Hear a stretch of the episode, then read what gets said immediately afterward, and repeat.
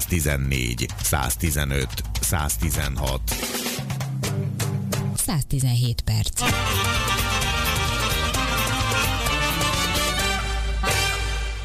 Bár ma már hó is esett, de megállíthatatlanul itt a tavasz, és készülünk is a tavaszra. Mindenki lelkileg, testileg, ilyenkor érezzük azt, hogy itt a megújulás, de hogy pontosan hogy kellene felkészülnünk ebben az időszakban, hogy alkalmazkodjunk ehhez az évszakhoz. Hát erről fogunk most beszélgetni dr. Oravec Márk, hagyományos kínai orvossal, akivel már kitárgyaltuk, hogy milyen a megfelelő étkezés a kínai hagyományos medicina szerint, és most az életmódunk többi része következik. Szeretettel köszöntöm. Jó napot kívánok, és üdvözlöm a hallgatókat. Merre tovább? Mert ugye ha valaki hallgatott minket, akkor tudja, hogy milyen módon érdemes ebben az időszakban étkezni. Azonban ez még édes kevés, pont ma láttam egy csefilmet arról, hogy miért ne üljünk délutánonként, meg esténként a számítógép előtt, mert hogy különben teljesen tönkre megy a szervezetünk, hiszen nem erre vagyunk kitalálva, hogy reggeltől estig csak szellemi munkát végezzünk. Igen, igen, így van. Hát amint már a múlt héten is beszéltünk róla, a kínai orvoslás szerint nagy jelentősége van annak, hogy alkalmazkodjunk az évszakok változásaihoz, hogy um, életmódunkban, testmozgás tekintetében, étkezésben, öltözködésben, uh, érzelmi életünkben valamennyire uh, alkalmazzunk, alkalmazkodjunk az adott évszak jellegezetességeihez. És azt már mondtuk talán a múltkor, hogy a, ugye tavasszal serkenés történik, elkezd mozgolódni a természet, ugyanezt történik a szervezetünkben is, tehát ez egyik nagy cél, hogy ezt a mozgást elősegítsük a szervezetünkben.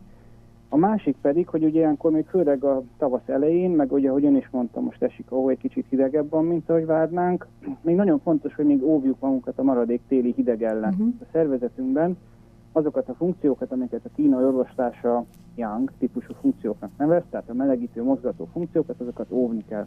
És ez a két fő ö, célunk van ilyenkor tavasszal, elősegítsük a serkenést, a mozgást, és védekezzünk a maradék hideg ellen.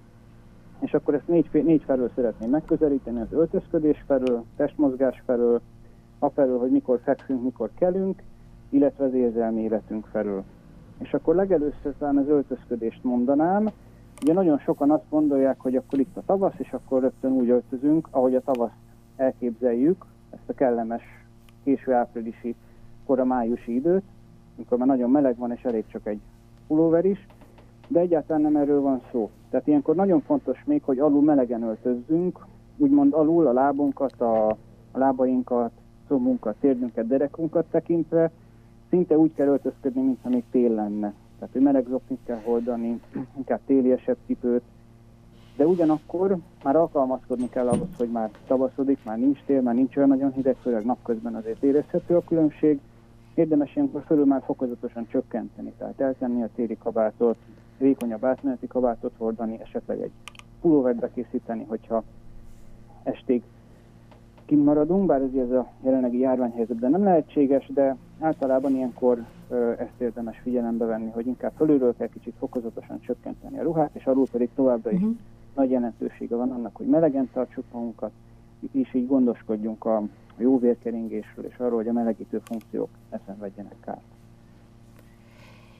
Ez azt jelenti, hogy gyakorlatilag nem az ablakon kinézve kéne felöltöznünk, mert már ebbe én is egy jó párszor belebuktam, hogy Atya úristen, de szépen sütöm, milyen jó idő van, és aztán persze alul öltöztem teljesen. És ez tényleg egy tavaszi tünet. van olyan egyébként, hogy akkor is, amikor mondjuk 15 fok van, meg 16-17 fok nappal, estére, ilyenkor tavasszal mégiscsak visszahűl. Tehát ugye este érezzük meg azt, vagy reggelente azt, hogy még kicsit téliesebb, akkor is, amikor már melegebb van, uh-huh. mint most mondjuk. Tehát, hogy erre, erre figyelemmel kell venni, erre figyelemmel kell lenni, hogy nem lehet hirtelen átmenetet csinálni, hanem ugye a természetben is minden, minden, mindig minden nagyon fokozatosan alakul át, és a szervezetünk is ezt a fokozatosságot igényli, mint a, mint a természet része. Tehát, hogyha ezt tudunk alkalmazkodni, akkor nagyban e, tudjuk erősíteni a szervezetünket. És a másik dolog pedig a testmozgás. Ugye ezt mondta is az előbb, hogy hogy a, hogy a hosszas ülőmunka az bizony nem egészséges, de szinte közmondásos az, hogy van egy olyan életmód, amikor az ember föl kell, beül az autóba, elmegy dolgozni, egész ül a munkahelyen, beül az autóba, hazamegy, aztán pedig leül. tévé vagy a számítógép és ez bizony nem jó, mert egy ókori kínai mondásban is lefektették ezt az elvet, hogy a folyóvíz nem poshad meg, uh-huh. mert, mert, mindig, mert mindig áramlik, mert mindig mozgásban van. Ha belegondolunk, hogy a folyóvíz az hűvös, egy pocsolyában lévő víz pedig az olyan zavaros, az olyan melegebb. És, hát, és ezt a fajta hasonlatot a régi kínai, az ókori kínai tudósok kivetítették az emberi szervezetre is. És mondtuk ugye, hogy ilyenkor a serkenés, a mozgás erősegítése a fontos, tehát most már mondhatjuk azt, hogy megnövekedett a szervezetünk igénye a testmozgásra, most már több testmozgás kell, kimondottan ajánlott a lehetőleg mindennapos fokozott testmozgás annak érdekében, hogy elősegítsük a szervezetünkben a mozgásokat, a serkenést. Amit el kell viszont kerülni, azok a végletek. Uh-huh. Tegyük fel, hogy egész télen nagyon keveset mozogtunk, persze az se jó, akkor is kell keveset mozogni, de mondjuk kevesebbet, mint nyáron. Nem szabad abba a hibába esni, hogy akkor most a kevés mozgásból úr bele valamilyen e, nagy sportteljesítményt elkezdünk hajszolni. Tehát mindenképpen fokozatosan kell a mozgásmennyiséget fokozni. E, a legjobb nappal egyébként, aki megteheti, most már azért viszonylag hosszabbak a nappalok, azért e, elég sokan megtettek azt, hogy munka után még a világosban tudjanak odakint mozogni. Hát főleg, hogyha belegondolunk, hogy sokan most ismert okokból kifolyóan önmaguk ütemezik a munkaidőket otthon, ezt még könnyebb megvalósítani. Tehát a testmozgásnak nagyon nagy jelentősége van, kell a testmozgás, több testmozgás kell, mint az elmúlt hónapokban, de ugyanakkor az sem jó, hogyha hirtelen sok, tehát ezt is szép fokozatosan kell felépíteni. Mennyire van a testünkre és a szervezetünkre hatással ez a mostani időjárás például, hogy szépen süt a nap, közben hullik kint a hó, de nincs is túl hideg, tehát ez, ez, ez mennyire, mire, mire kell ilyenkor figyelni? Hát a, az, hogy vannak téli jelenségek valamennyire, ugye egy kis hóesés, az, hogy hajnalban egy kicsit hidegebb van, az mondhatni normális, mert ugye a tél nem ö, elvágóan nem csettintésszerűen alakul át tavasszal meg nyára, hanem szép fokozatosan. Aminek nagyon nagy jelentősége van még, az, hogy mikor fekszünk és mikor kelünk. Uh-huh. Ezt évszakokra uh, leírja, évszakokra bontva leírja a kínőrvoslás legrégebbi klasszikus szövege, a Sárga Császár könyve, és kezdeném azzal, hogy télen mit javasol. Ugye télen az a javasolt, hogy az ember keljen későn és feküdjön korán, tehát hogy minél többet pihenjen, akkor van, a, van az, hogy a természet legkevésbé aktív, és ugye az emberi szervezetnek is erre van szüksége. Viszont most már, hogy tavasz van, ilyenkor már az a, az a javaslat, hogy keljünk korán, és feküdjünk korán. Tehát a későn kelés helyett korán kelés a javasolt. Tehát érdemes ilyenkor, amikor a madarak nagyon szépen elkezdenek csicseregni, korábban fölkelni, viszont ugyanakkor érdemes még mindig korábban feküdni. Tehát továbbra uh-huh. sem javallott nagyon sokáig fennmaradni, még továbbra is az egyik legkevésbé javallott, vagy legjobban ellenjavallott dolog, az az egész éjszakán történő dolgozás. Tehát különösen nem, nem ajánlott és nem javasolt azt, hogy sokáig fönnmaradjunk dolgozni. Lehetőleg 9-10 körül már azért hagyjuk abba a munkát, pihenjünk le. Nagyon sokaknak egyébként nehéz a korai fekvés, amit leginkább úgy lehet megoldani, hogyha az ember elkezd korábban kelni. Mindig egy rendszeresen egy 10 perccel korábban kelni, és akkor a korábbi fekvés is könnyű lesz. Minden esetre a kínai orvosták szerint az, hogy korábban kelünk, körülbelül akkor, amikor reggel 6 körül, vagy talán már kicsit korábban is elkezdenek fölélénkülni a madarak, az, az lehetővé teszi azt a szervezetünknek, hogy ezt a tavaszi serkenéshez alkalmazkodjon, és azzal, hogy továbbra is korán fekszünk, azzal pedig a szervezetünkben a yang funkciókat megóvjuk továbbra is. És nagyon érdekes egyébként, ugyanebben a szövegben van egy olyan passzus is, ami azt javasolja, hogy keljünk korán, menjünk ki a szabadba, sétálgassunk egy kicsit ruhánkat, hajunkat meglazítva, sétáljunk körbe az udvaron vagy a kertben, uh-huh. és, és, és, és éljük át azt, azt hogy tavaszodik, néz, éj, vagy nézzük meg azt, hogy hogyan reagál erre a természet, és ez is egy nagyon jó dolog, hogyha felkelés után ez az első dolog, amivel szembesülünk, és nem mondjuk azzal, hogy a napi híreket végigkörgetjük a telefonunkon.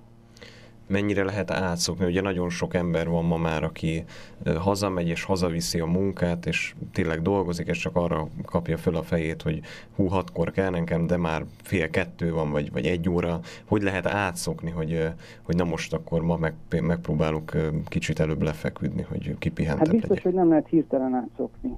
Tehát a természetben minden fokozatosan történik, az emberi szervezet is így tudja átállítani magát, hogyha mindig egy kicsit korábban. Tehát, hogy az egy téves elképzelés, hogy mondjuk belátjuk azt, hogy amit csinálunk, az valamilyen módon rossz, és akkor kitaláljuk azzal szemben az ideális állapotot, és hirtelen elkezdjük azt csinálni. Ez biztos, hogy egyrészt nem működik hosszú távon, másrészt pedig nem is ö, tűri jól a szervezetünk. Tehát érdemes 10-20 percenként csökkenteni. Érdemes ugye eleve a munkát lehetőleg abba hagyni, még hogyha az vagyunk hozzászokva, hogy sokáig fennmaradunk, akkor sem biztos, hogy, hogy el fogunk tudni aludni, vagy le fogunk tudni uh-huh. még csillapodni olyan hamar, hogy korán elaludjunk.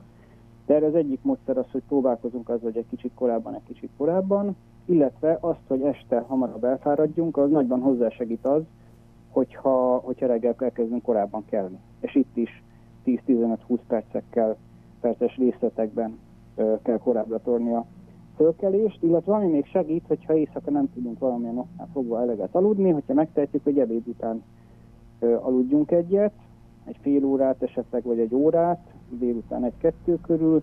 Ennek is az a javasolt módszertana, hogy ebéd után nagyon lassan, komótosan sétáljunk egy picit, és akkor utána pedig feküdjünk le. Tehát, ne hirtelen uh-huh. teli hassal feküdjünk le, hanem egy nagyon komótos, lassú, kényelmes ö, sétát, egy rövid sétát tegyünk, és akkor utána feküdjünk el egy ilyen, egy ilyen rövid délutáni alvásra.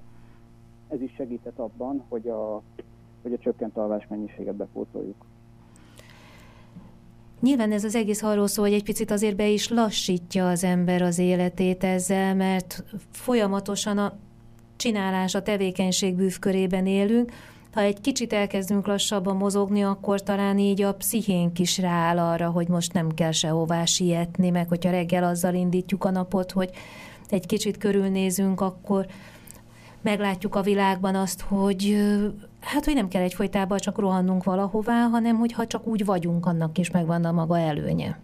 Igen, hát mindenképpen nem csak a kínai orvoslás javasolja ezt, egyébként ezt nagyon a szakember javasolja, hogy a közvetlenül felkelés után, illetve a közvetlenül lefekvés előtti időt azt ne munkával töltsük, ne a különböző számítástechnikai kütyükkel ingereljük magunkat, és a kínai orvoslásnak arra, abban a tekintetben is vannak javaslatai, hogy az érzelmi életünket hogyan mm, szabályozunk, vagy hogyan próbáljuk harmonizálni, és nagyon fontos a kínai orvoslás szerint tavasszal a könnyedség, a könnyedség érzete. Tehát amikor mondtam azt is, hogy reggel menjünk ki, lazítsuk uh-huh. a ruhát, a hajunkkal tegyünk egy kényelmes sétát, akkor is hogy a könnyedség érzetét hivatott az emberben létrehozni, és amit még javasol a sárgacsászár könyvének ide vonatkozó passzusa, az az, hogy tartózkodjunk a haragtól. Tehát nyilván ugye az érzelmek azok a normális részei az emberi életnek, és nem arról van szó, hogy bizonyos érzelmeket teljesen kiiktatunk, csak hogy tartózkodjunk attól, hogy túlzottan megharagszunk, hogy haragot tartunk, mert az ilyenkor, erre a tavaszi könnyedsége, a tavaszi serkenés, a tavaszi mozgása ö, rossz hatással van. Hát úgy általában az emberre rossz hatással van a harag, mert hihetetlenül ki is fáradt tőle az ember, de szerintem ez egy olyan téma, amiről azért érdemes lenne egy kicsit többet megtudnunk, hogy hogy kezeljük az érzelmeinket, a haragunkat például, hogy ne adjuk át magunknak, magunkat neki, úgyhogy én azt javasolnám, hogy a legközelebbi beszélgetést azt innen folytassuk, és egy kicsit részletesen nézzük meg, hogy hogy tudjuk irányítani az érzelmeinket. Jó, ez egy nagyon jó ötlet. Köszönöm szépen. Köszönöm szépen, hogy itt volt velünk. Dr. Oravec Márk, hagyományos kínai orvos, és találkozunk két hét múlva, hogy megtudjuk, hogy hogyan bánjunk az érzelmeinkkel. Én is köszönöm szépen a hallgatóknak a figyelmet, viszont hallásra. Viszont hallásra. Mindig.